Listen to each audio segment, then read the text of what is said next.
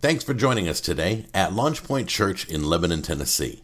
We believe the Bible is the written word of God, without error, and useful for every part of our lives. We believe that through learning and teaching of the word, others might come to know God, find freedom, discover their purpose, and make a difference.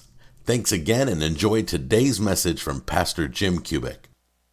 Out of verse 17 where it says, "If you address as Father, the one who impartially judges according to each one's work, conduct yourself in fear during your time of stay on the earth." And we talked about the importance of rightful fear. I was going to use verse 17 as an introduction into 18 through 21, which I'm going to talk about today.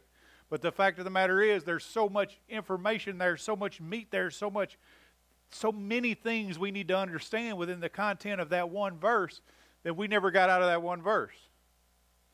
We can't. I read something the other day. It said, "I don't fear God.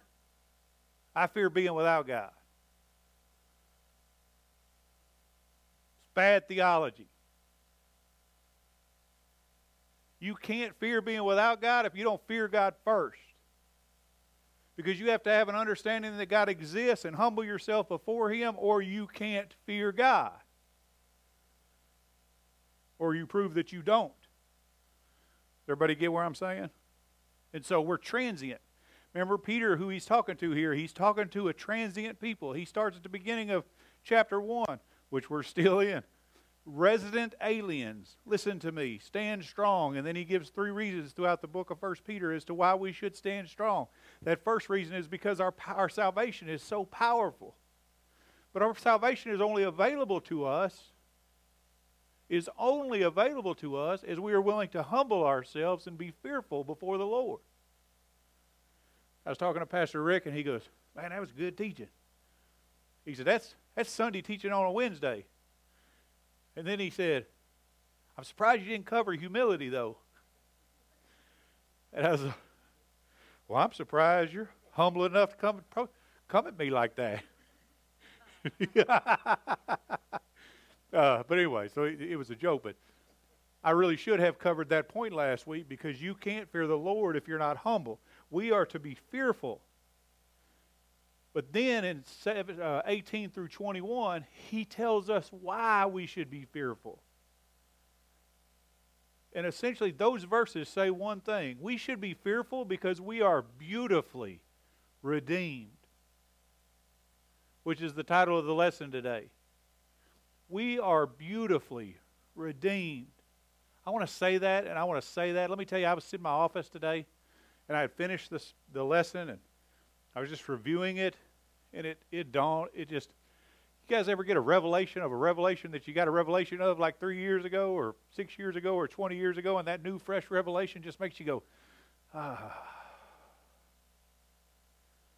The fact that I've been beautifully redeemed by a divine God that loves me enough to want to, didn't have to, could have crushed me, started all over with a new race of people, but decided not to, blows my mind. And the fact that he decided to save me by the blood of his own son, Jesus, should be beautiful to us. It should cause, because it shows value. You don't pay small money for something that's important. What you're willing to spend on an object determines its value. There's a reason why a cubic zirconia ring looks like a diamond, but you're not paying diamond prices for it, because it has no real value. But we have such value to God, you have such value to God, that He gave the most precious commodity in the universe to purchase you.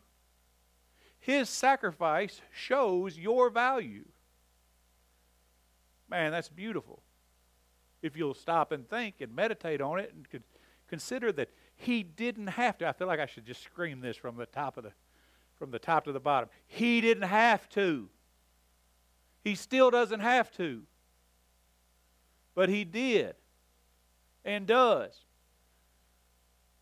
redeem us. And that's so good. Amen? And so he tells us in 1 Peter 18 through 21 how we've been beautifully redeemed.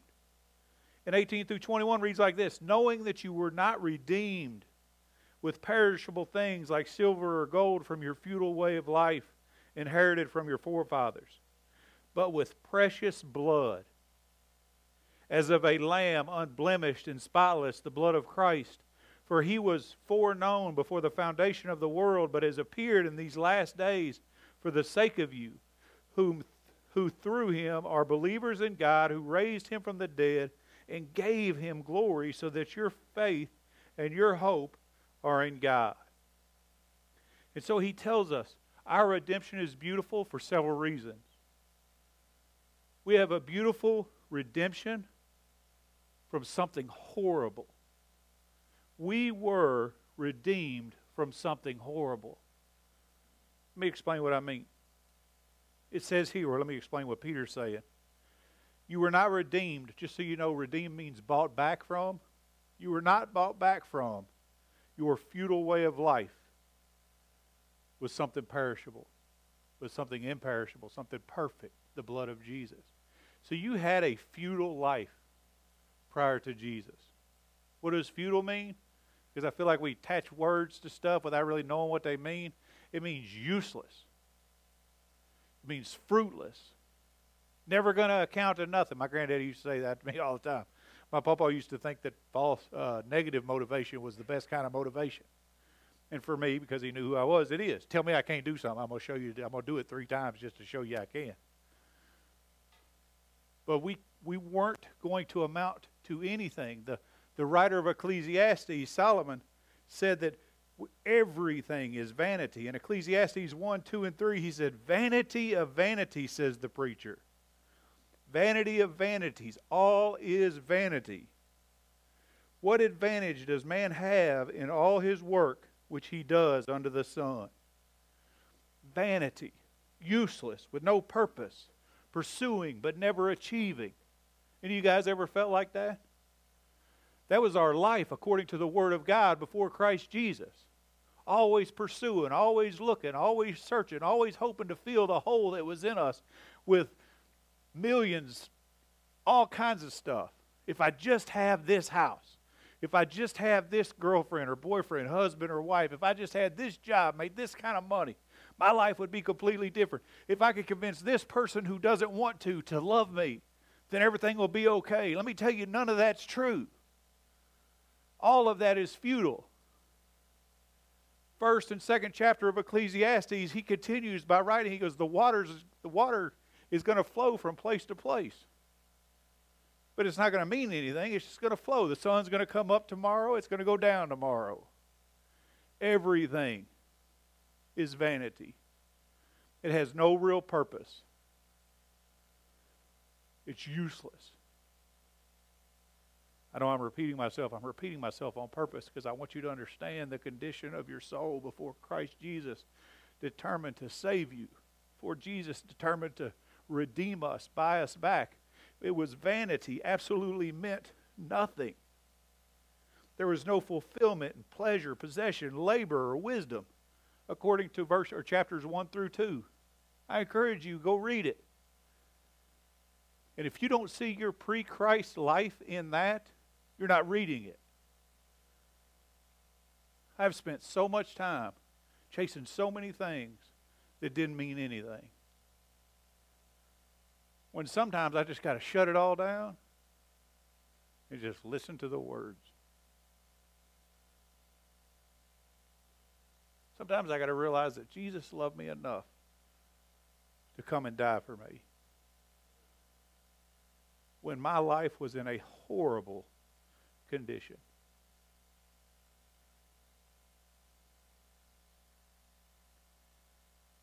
Ephesians chapter 2 reads like this. 2 verse 12. Remember that you were at the time separated, pre-Jesus, separated from Christ, excluded from the commonwealth of Israel, strangers to the covenant of promise. So you were excluded, you were strangers, you were separated prior to Jesus. Last part of this verse just ought to rip your guts out. With no hope and without God in the world. It should rip your guts out with one hand and comfort you in the other one. Because if that's true, then this must also be true. If you read the same verse, remember that you're no longer separated from Christ. You're not excluded from the commonwealth of Israel. You're no longer excluded from His people. You're part of His family. You're no longer strangers, but friends of the covenant of promise. You have a hope. And in this world that's upside down, this world where nobody seems to be going and doing what they're supposed to be doing, in a world that wants to lie to you, God is present.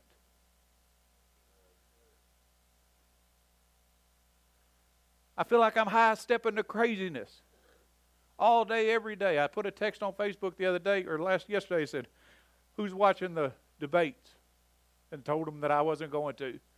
And the reason I wasn't going to is because it doesn't do anything but cause me anxiety and tension that I don't need in my life. And a bunch of people was, I'm going to watch them because I want to know where the person stands, and some other stuff like that. And just a couple people said, I'm going to watch them just for the comical content. Today I asked the same question. I said, so who watched it and who knows that I was right? You have more anxiety in your life right now than you had yesterday. Sometimes we got to pay attention to what we're allowing ourselves to see and watch and look at, and walk in the hope that we have that God is in this world. It doesn't matter if they blow the place up.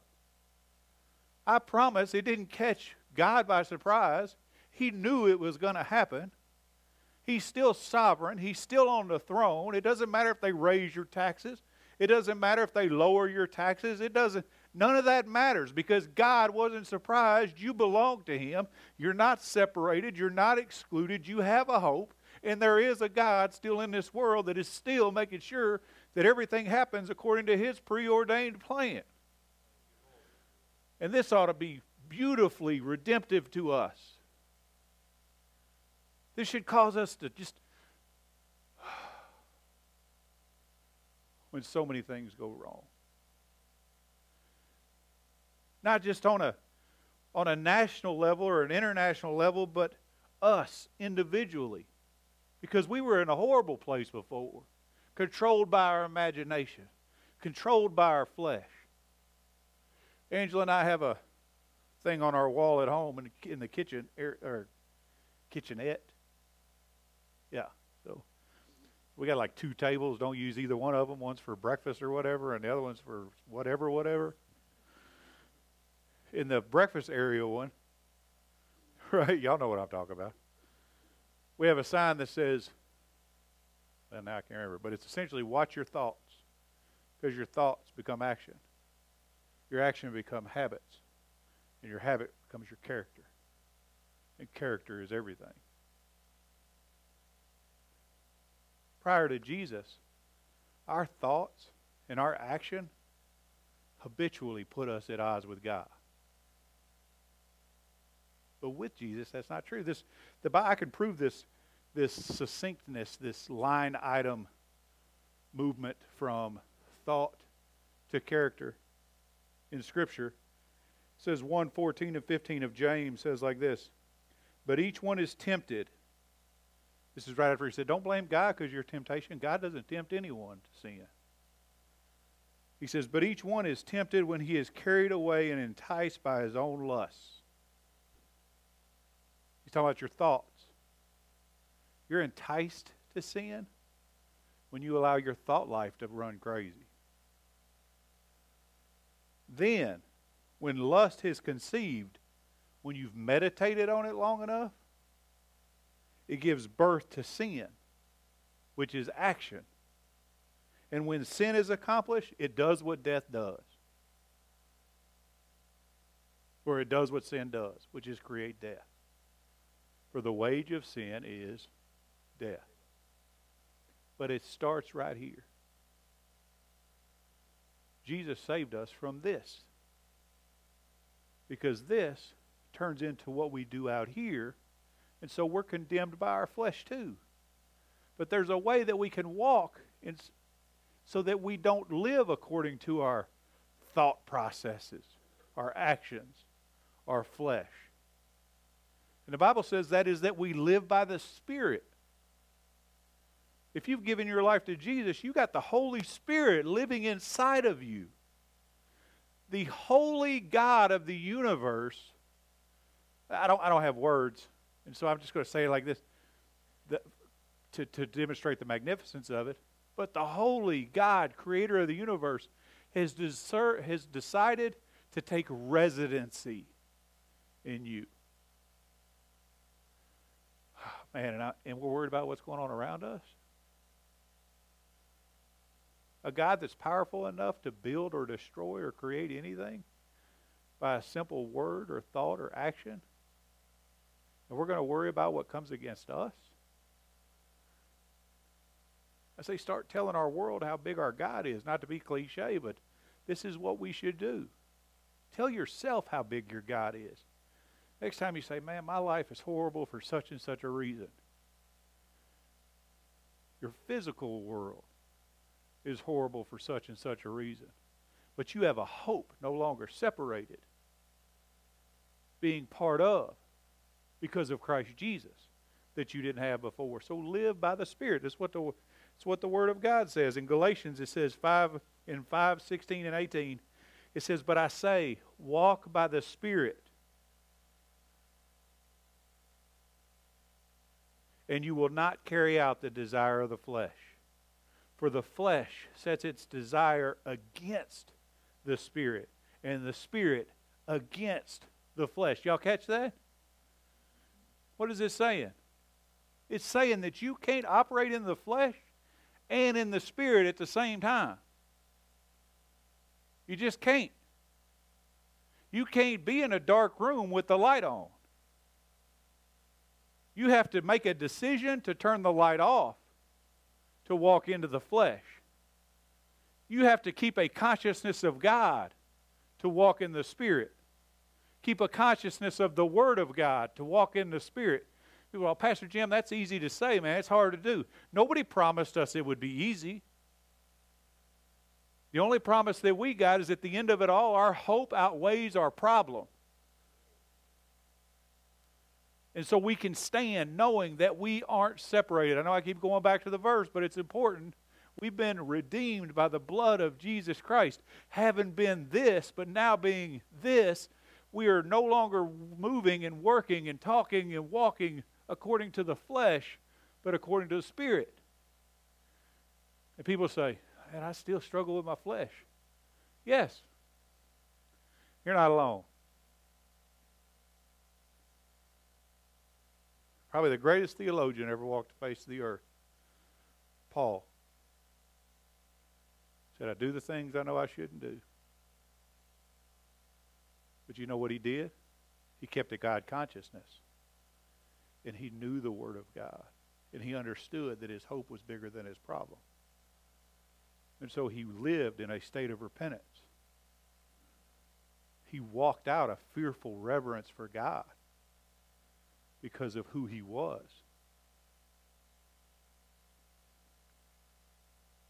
And I think that's beautiful.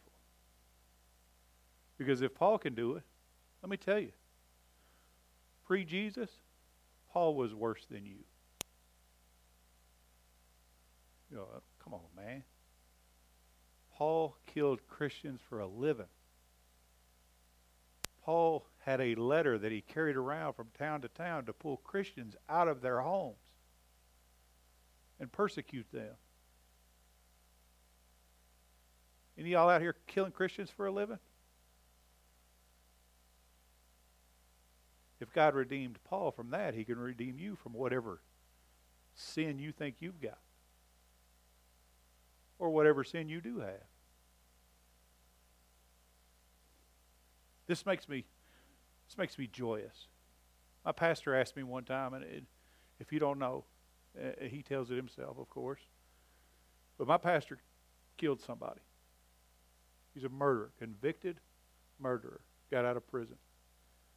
Got saved in prison by the grace of God, has been used of God mightily. And he asked me one day, he said, why do you come to church here? Because he knew I was a police officer at the time. And he was sincere. I said, what do you mean, why do I come to church here? And he said, well, you know who I am and what I was. I said, yeah. And I come to church here because who you were isn't who you are. And because of who you are, I have hope to be who God called me to be. If he redeemed you, he can redeem me. Because I haven't killed anybody. But don't minimize your sin either. Because just because you haven't killed somebody doesn't mean gluttony is not a sin. Doesn't mean that lying's not a sin. That divisiveness isn't a sin. That homosexuality isn't a sin. Don't grade your sin. Just know that if God can forgive them, he's willing to forgive you. And in fact has forgiven you. I heard an illustration one time, I can't remember if it was Pastor Eric or who said it, but God looks at sin from the sky, not the horizon. He said, if you look at whoever said it, if you look at a cityscape, which is how we look at sin, we see big tall sin, we see little short sin, and then big tall sin, and then bigger tall sin. God doesn't see it like that. God looks from the sky, and you know what he sees? Sin. Because from his perspective, it all looks the same. So just know that he doesn't condemn you.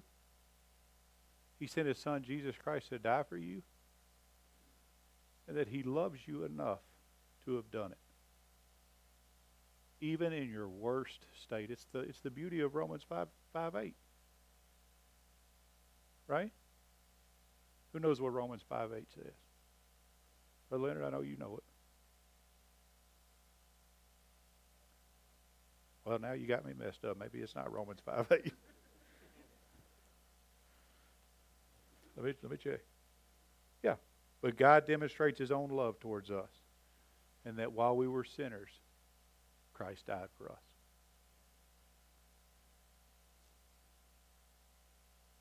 Just so y'all know, that happens to me all the time. Like, I know the verse, and then somebody calls on you when you're not expecting it, and you're all, what's John 3:16? Oh, you know, I get it. So, but my point is, I want you to think about that. Why should we reverence God? Which is what we talked about last week. Why should we walk in fear of him? Because he sent his son, Jesus Christ, to die for us. Which is what the text continues to say.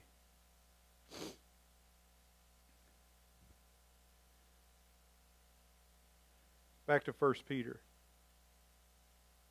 I'm going to start at 18, but we're going to begin again at 19. Knowing that you were not redeemed with perishable things like silver or gold, skipping to 19, but with precious blood as of a lamb, unblemished and spotless, the blood of Christ.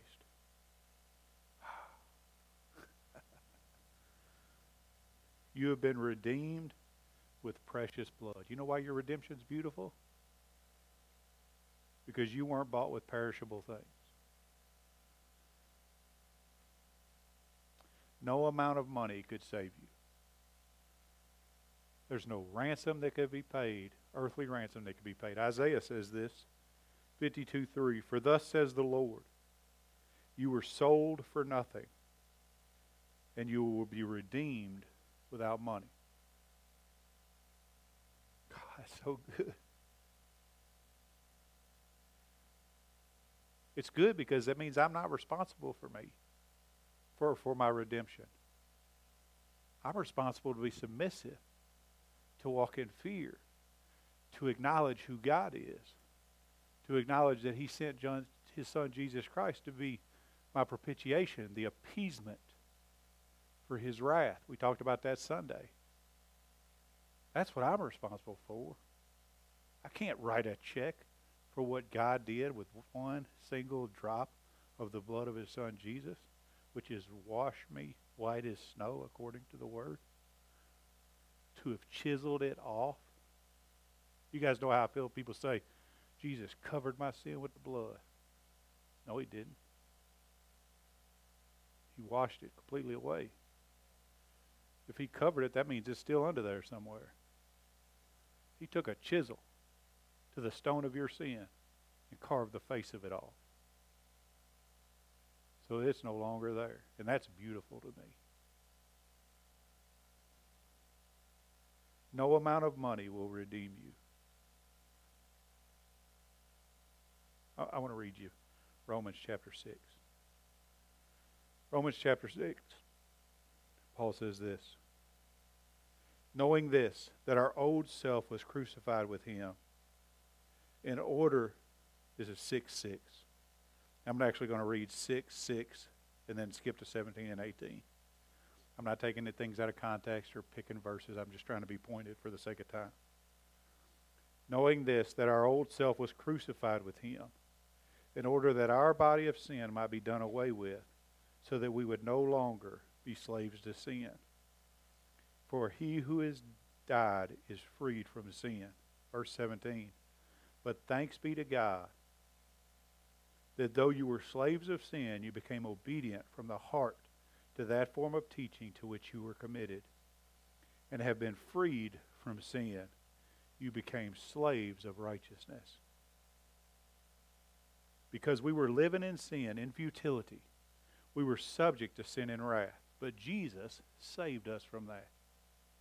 I think it's beautiful that it says we were slaves to sin in verse 6, but now slaves to righteousness in 18. But we need to understand, because we've been redeemed by the blood, that we are slaves to righteousness. People don't like to use the word slave anymore. And I understand the negative connotation.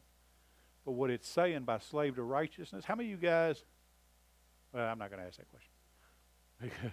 I don't want to know the answer to that question. So we were all at some point pre-Jesus. Amen? We had to make a conscious effort to declare Jesus. Before then, we were obedient to our master, sin. Whatever our hearts desired, whatever our flesh longed for, we pursued, chased, and were obedient to it. Would you agree with that? I want that. There's no consequence for that because I'm dead to my understanding that Jesus is real. I have no conception or perception of God. And so it's all futile. I'm just going to chase after that. And so I was a slave to whatever that was. It might be addiction. It might be money. It might be your spouse, your job, whatever. But then when you were redeemed, you were moved from a slave to sin to a slave to righteousness. Why do I say this? Because just as much as slave was my master, or sin was my master before, righteousness has to be my master now. You can't look at the word and say, I don't like that. I'm not going to do that. Or snatch a verse out of it and say, I like this. I'm going to focus on this. You know what you're responsible to? You're responsible to all of this. I use the term first year here, I think, cafeteria Christianity. You can't walk down through the cafeteria and go, I want a little bit of that. Don't want none of that. That wobbles up my apple cart a little bit. I like that. I don't want this. I want that. You don't get to do that. You're a slave to the master of righteousness. You know who the master of righteousness is? God. He put his spirit in you so that you'll know how you're supposed to act. He gave you the word to show you how you're supposed to act, what you're supposed to do, what is necessary for salvation, and we have to do it. Stop justifying your sin because it makes you feel good. Stop justifying your sin because the world is doing it. Stop justifying your sin because grace is available. Paul himself said, we don't sin for the sake of grace. Grace should grow our love and cause us to not sin. I'm a little off track, but I feel like the church needs to hear that. You have to be a slave to righteousness. You have to live according to the Word. Live according to the Word. Live according to the Word. My record's skipping on purpose. Live according to the Word.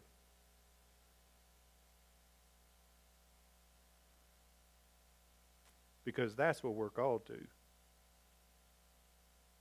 He paid a price that we couldn't pay so that we could walk in righteousness. Psalms 49, 7 and 8 says, "No man can by any means redeem his brother or give to God a ransom for him. For the redemption of his soul is costly, and he should cease trying."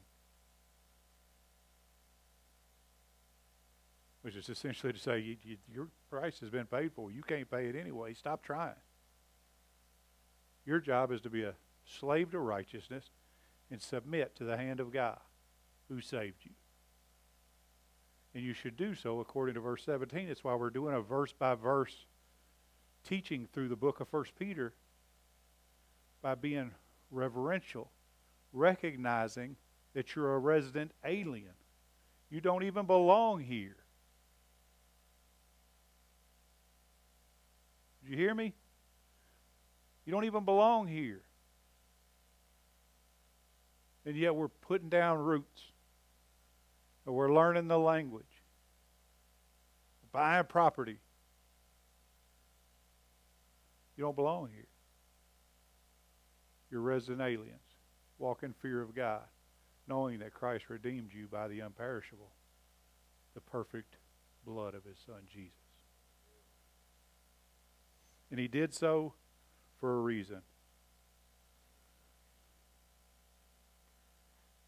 I love this part. I like it all. I know I'm that guy. "Ooh, I love that candy. Ooh, I love that candy too." I'm like a 4-year-old. "Ooh, I love that candy." But can I tell you, you're not going to believe this if you don't do it. You can get to a point where you love your word, where you can love the Scripture. How many of you guys, when you were dating, that are married or maybe been married or had a girlfriend, serious boyfriend, something, and you can remember just you couldn't wait to be in their presence? Like you couldn't wait for them to call you. You couldn't wait to spend time with them. You guys remember that? Tiffany, Rocky, I know y'all remember that, right? Y'all still in the honeymoon phase. You probably still feeling a little bit of that. Right on. Me too, baby.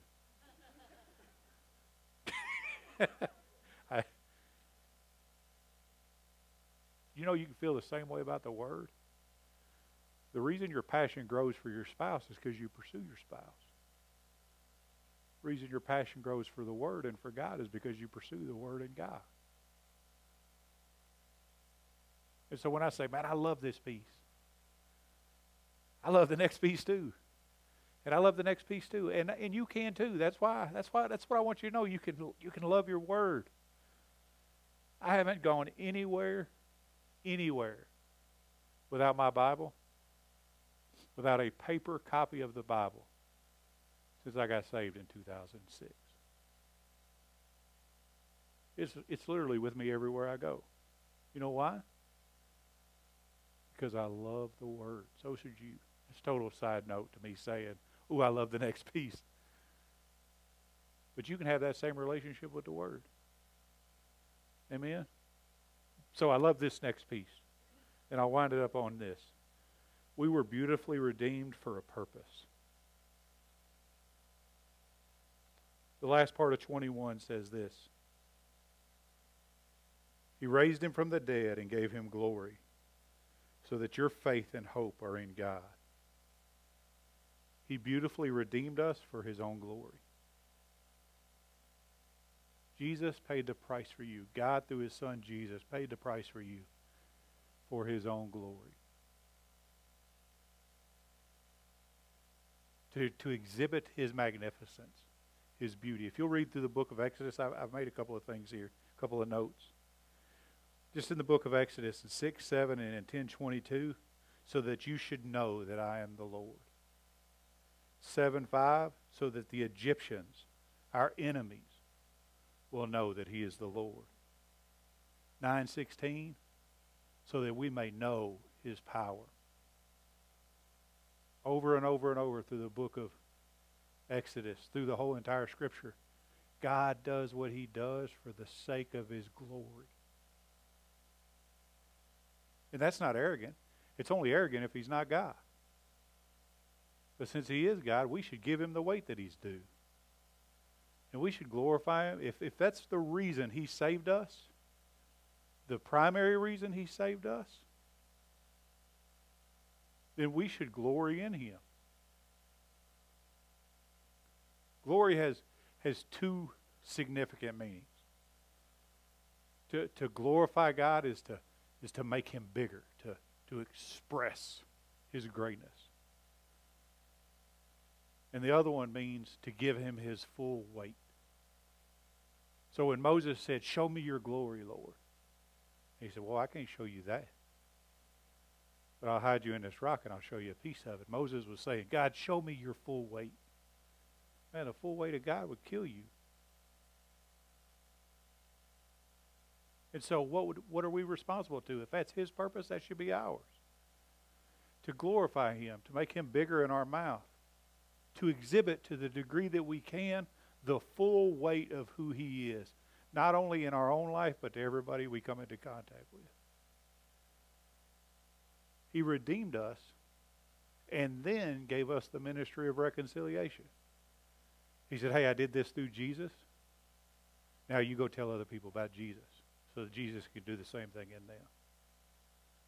I've said it here a couple of times. I'll say it probably a couple hundred more before I retire next week or whenever. But how can we say that we believe in a magnificent God that is the only way to heaven and not tell other people about Him? Two things have to be true if that's the case. One, you don't believe that that's true. Or two, you're the most horrible person on the earth.